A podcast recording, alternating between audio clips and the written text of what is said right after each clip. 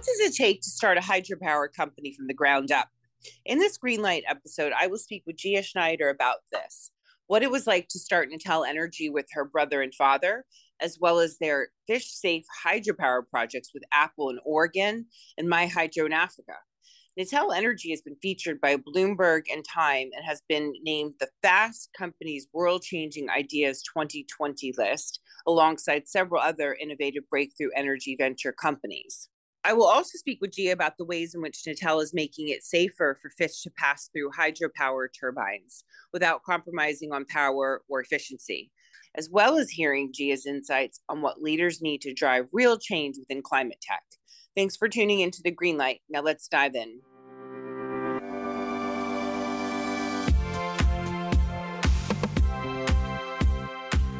Catherine McLean, founder and CEO of Dylan Green. And today I have with me Gia Schneider.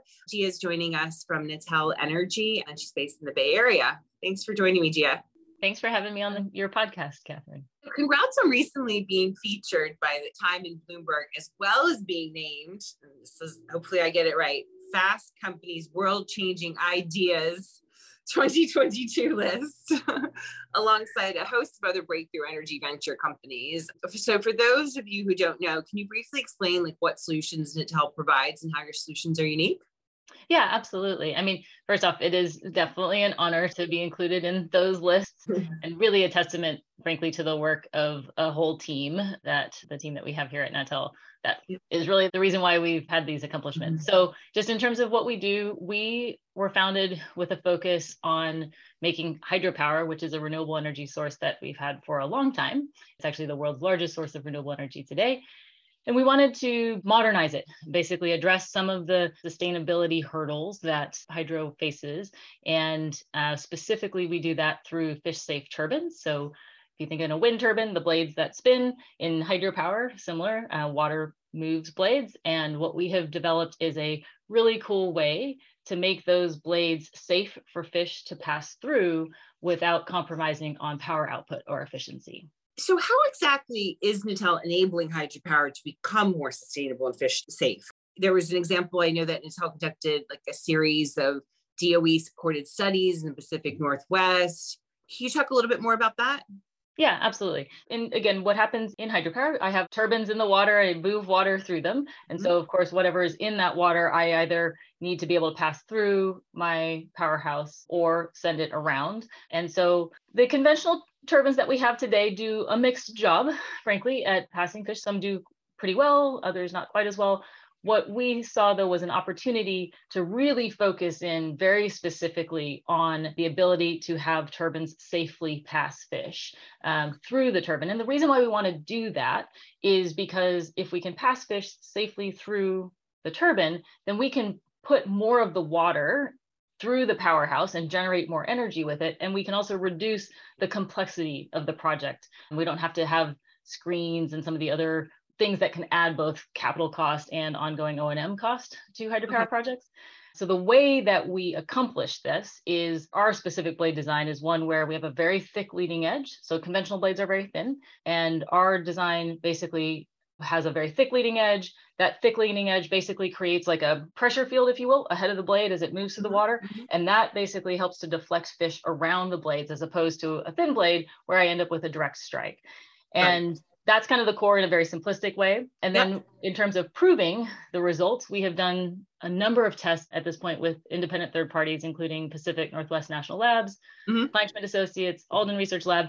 Anyhow, testing eel, trout, and some a type of river herring in both field and lab conditions. So kind of range of data, range of test conditions, range of species. And we've consistently demonstrated greater than 99% safe passage for different types of fish across a, a very broad range of operating conditions. Amazing. I want to talk a little bit about your upbringing. It sounds like you had an interesting upbringing, having lived in a log cabin in Texas. I don't always associate log cabins with Texas, so learn something new every day that your dad built. And I believe your dad was also a doctor, an inventor, a farmer, a sailor, and you and your brother formed uh, Natel together by leveraging technology that your father developed. Can you talk about how your upbringing influenced your career uh, trajectory and the challenges um, you face at Natel? Yeah, absolutely. I think that the log cabin was yeah, I, you know, it, it was only a log cabin in the sense that it was built from logs and uh, somewhat rustic appearance, but in other, you know, cases it was a fairly like modern house.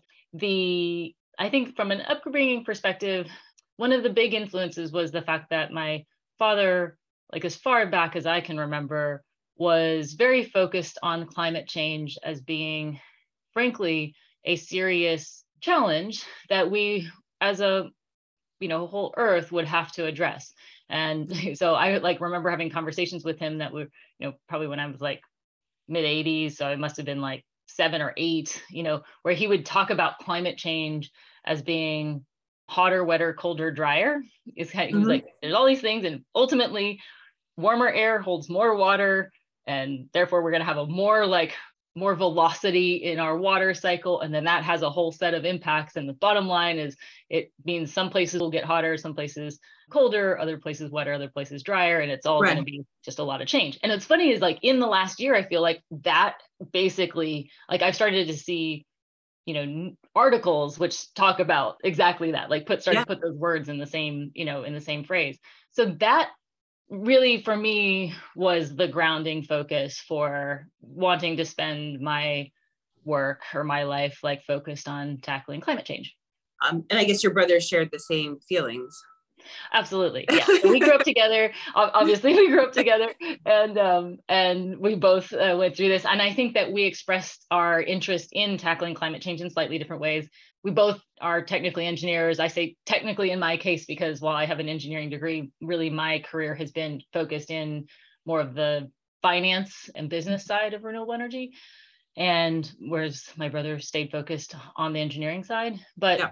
In some ways, that kind of gave us very complementary skill sets as yeah. we then forward to start Natel. Sometimes we used to joke with my dad if he like, did he plan this in some way? Yes, yeah, so I think similar motivations for us. And then we've expressed it in different ways. And then that's helped us as we you know partner together to build Natel frankly i think really really helpful to have those different perspectives and different strengths what is where does the word Natel come from natural electric so when we were starting the company we had i mean definitely had a discussion as everybody does around like what to name it and it was one of those ones where I was like, okay, I think this will work. It kind of encapsulates what we do. We can talk about it really yeah. quickly. And uh, and like we need to get on with like figuring out what we're doing and yeah. uh, and yeah. that was the genesis of the name oh my gosh i've named two companies and it is like the hardest thing ever and then when you do it you're like oh that was so obvious yeah why did it take me so long to think of it but your dad must be like super proud obviously of you guys yeah yeah yeah yeah he was a part of getting this all going and i think yeah. really yeah awesome so I noticed that you guys are working now in Africa and you're working with a hydropower startup called MyHydro, provide greater energy access to places like the Congo. You also worked with Apple in Oregon. What are some of the projects that you're most proud of and why? Well, I mean, I think that those are those are two to start with. I think mm-hmm. that I'll start first, you know, with the project in Oregon. That was a project which again the things that have been really transformational for us about that project are that we actually installed the turbine there in late summer of 2020. And really, it's a testament. I mean, lots of cool things have happened at the project, but just the fact that we were able to, as a team, execute and get that project installed and online within two weeks of the original date when obviously COVID happened. Amazing. Um, was is just again really a testament yeah. to the team doing an incredible job um, managing through some very you know obviously you know thinking back to like march april of 2020 yeah. is a little mind-boggling now so that's one I, and i just call it that that like that accomplishment and then we've been able to at monroe like show that the turbine is reliable, that it's generating energy as expected. We've been able to do several different fish passage tests there in the field with Pacific Northwest National Lab. And so that's been really great because that has been giving us the data, some really conclusive data around greater than 99% safe fish passage. And then looking forward to the project coming up in Africa with MyHydro, we're really excited to get going on that. I think what MyHydro's vision is to build hydro backed microgrids to bring really, again, much needed electrification to some areas that don't have very good energy access right now. Right. So that's that can be super exciting. Africa has a ton of hydro potential. Um, most of it to date has been developed in really large mega projects, and those projects while they're good at generating energy, they tend to not bring the benefits of electrification to rural communities and you know smaller communities. And so yeah. you know, we're really excited to work with MyHydro on addressing that part of the market. It's just so important, is it? It's like the corporations come in and solve one issue, but don't necessarily aren't inclusive, which is just such, such a shame. Right. So, as Natel is the first company you have founded and been the CEO of, how did you know what to do when it came to running and growing a business? Like, what advice would you give others who are also looking to build their first climate tech companies? Yeah, I think I'd sum it up, and this will sound very like kind of, you know, like, oh, this is all obvious from the beginning. And I think that's maybe a first starting point is that it's not all obvious at the beginning. So, a core thing is to learn and adapt and to be kind of fairly relentless about asking yourself constantly the question of do I understand my problem? Do I understand my customers? Do I understand the solution? And do I have a good fit? That is very fundamentally what we're trying to do, right? Solve a problem with a product, get that out to customers, and that has to match. And so, like, you have to constantly question that and sure. and make sure that there's a good fit. And we've done that from the beginning so i think that's been an important element. There are times when i wish we had you know been more aggressive in our questioning because i think it would have helped us you know make certain adjustments more quickly but again that's something that you just learn over time. And that leads to my second point which is that inevitably there you will make mistakes and there will be things that you're like oh i wish i'd you know done something. And i think the key there is to not get bogged down in you know to take the learning without you know regrets because without beating yourself up. Yeah. because you know I regret is like yeah, yeah. Emo- yeah it's a an emotional energy drain that there's so much that you need to do in building a yeah. company. You have to learn and keep moving so. Yeah. No i hear you. You learn more from the mistakes. It, it's just irritating that you have to you wind up learning more from the mistakes because you know you seem a little similar to me that you're probably like a little bit of a perfectionist. And so you know you want everything to go right all the time. And unfortunately it just doesn't always happen. So just yeah. not beating yourself up about it for too long. Exactly, exactly. so how has your management style changed over the years? And can you share anything you've learned about what it takes to be an effective leader? So we definitely have changed quite a bit. So we're now you know, 65 maybe a few more people now and that that brings a lot of change right so so one important thing for me that i think i'm still learning from or, or like evolving in is the fact that my role changes over time from you know in the early days you mm-hmm.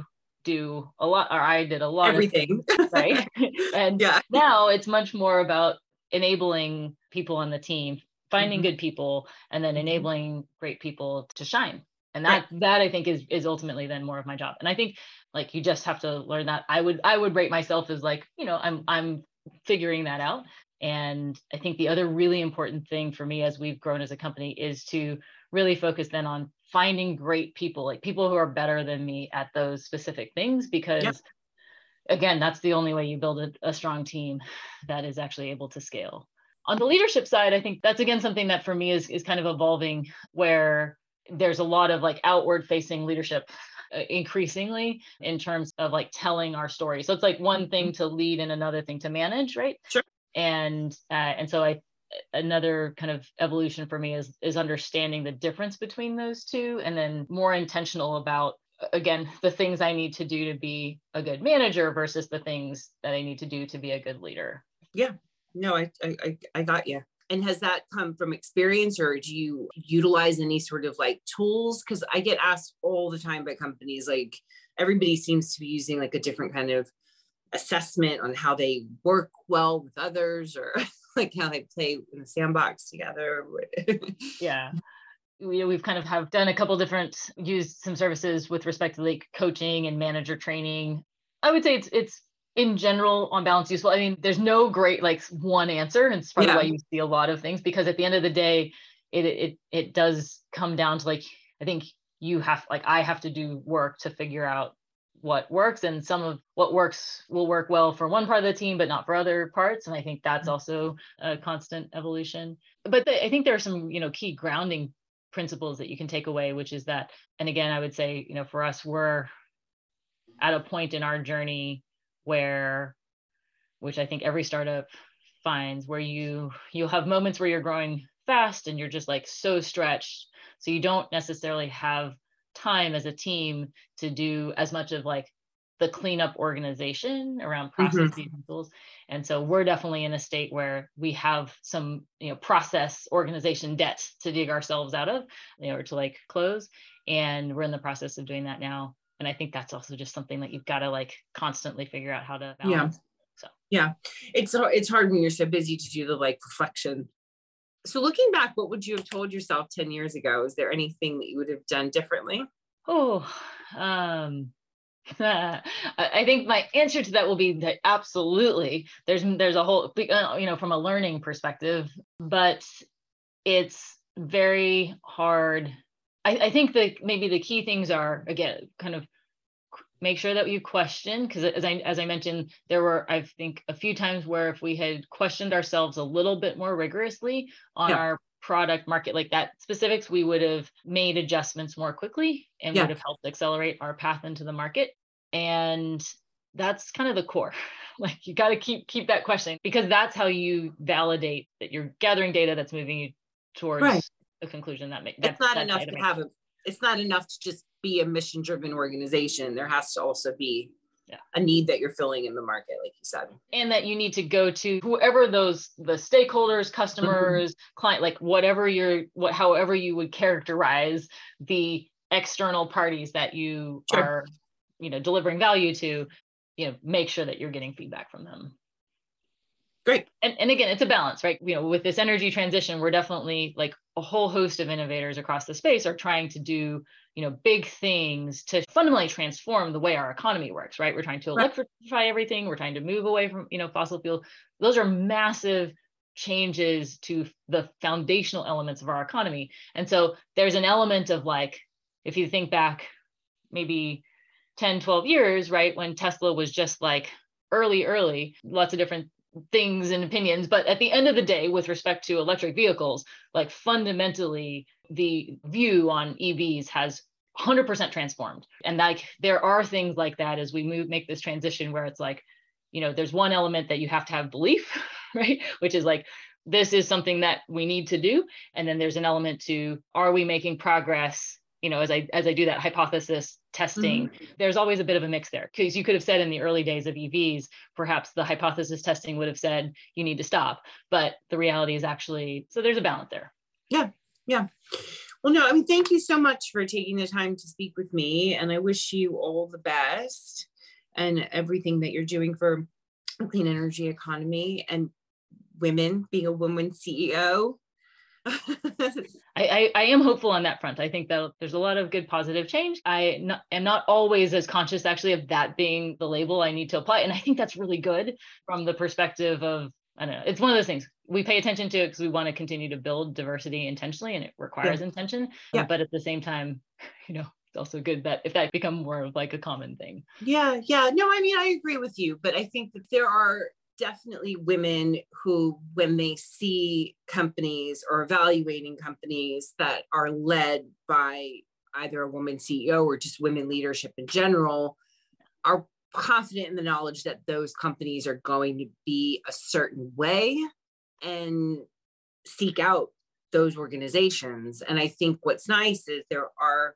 like you said, there's more organizations now for them to look at because everyone's hiring. So the candidate yeah. is running running the show. So they can choose where they want to go.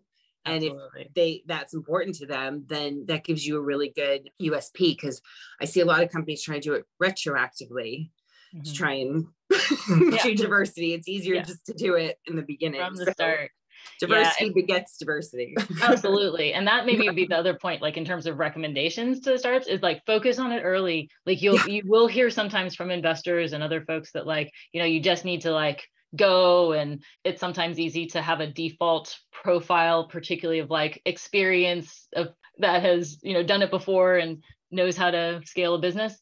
And and it again it's a balance but i do think again as your company grows you will be trusting the people you hire, the senior leadership team to hire more people. And if you haven't started, it just is so much harder to retroactively yep. fill in. So, yep. Yeah. All right. Well, thanks again for your time, Gia. Thank you. Have a great day.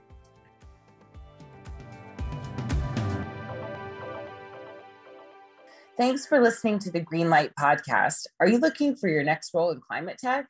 Join the latest growing network of clean tech professionals and be the first to know about when industry leading clean tech companies first post new job openings, from development to finance to marketing, by checking out our website, dylan-green.com slash latest hyphen jobs. Dylan Green is transforming business through talent. You can also find us on YouTube where we engage with today's top clean energy leaders.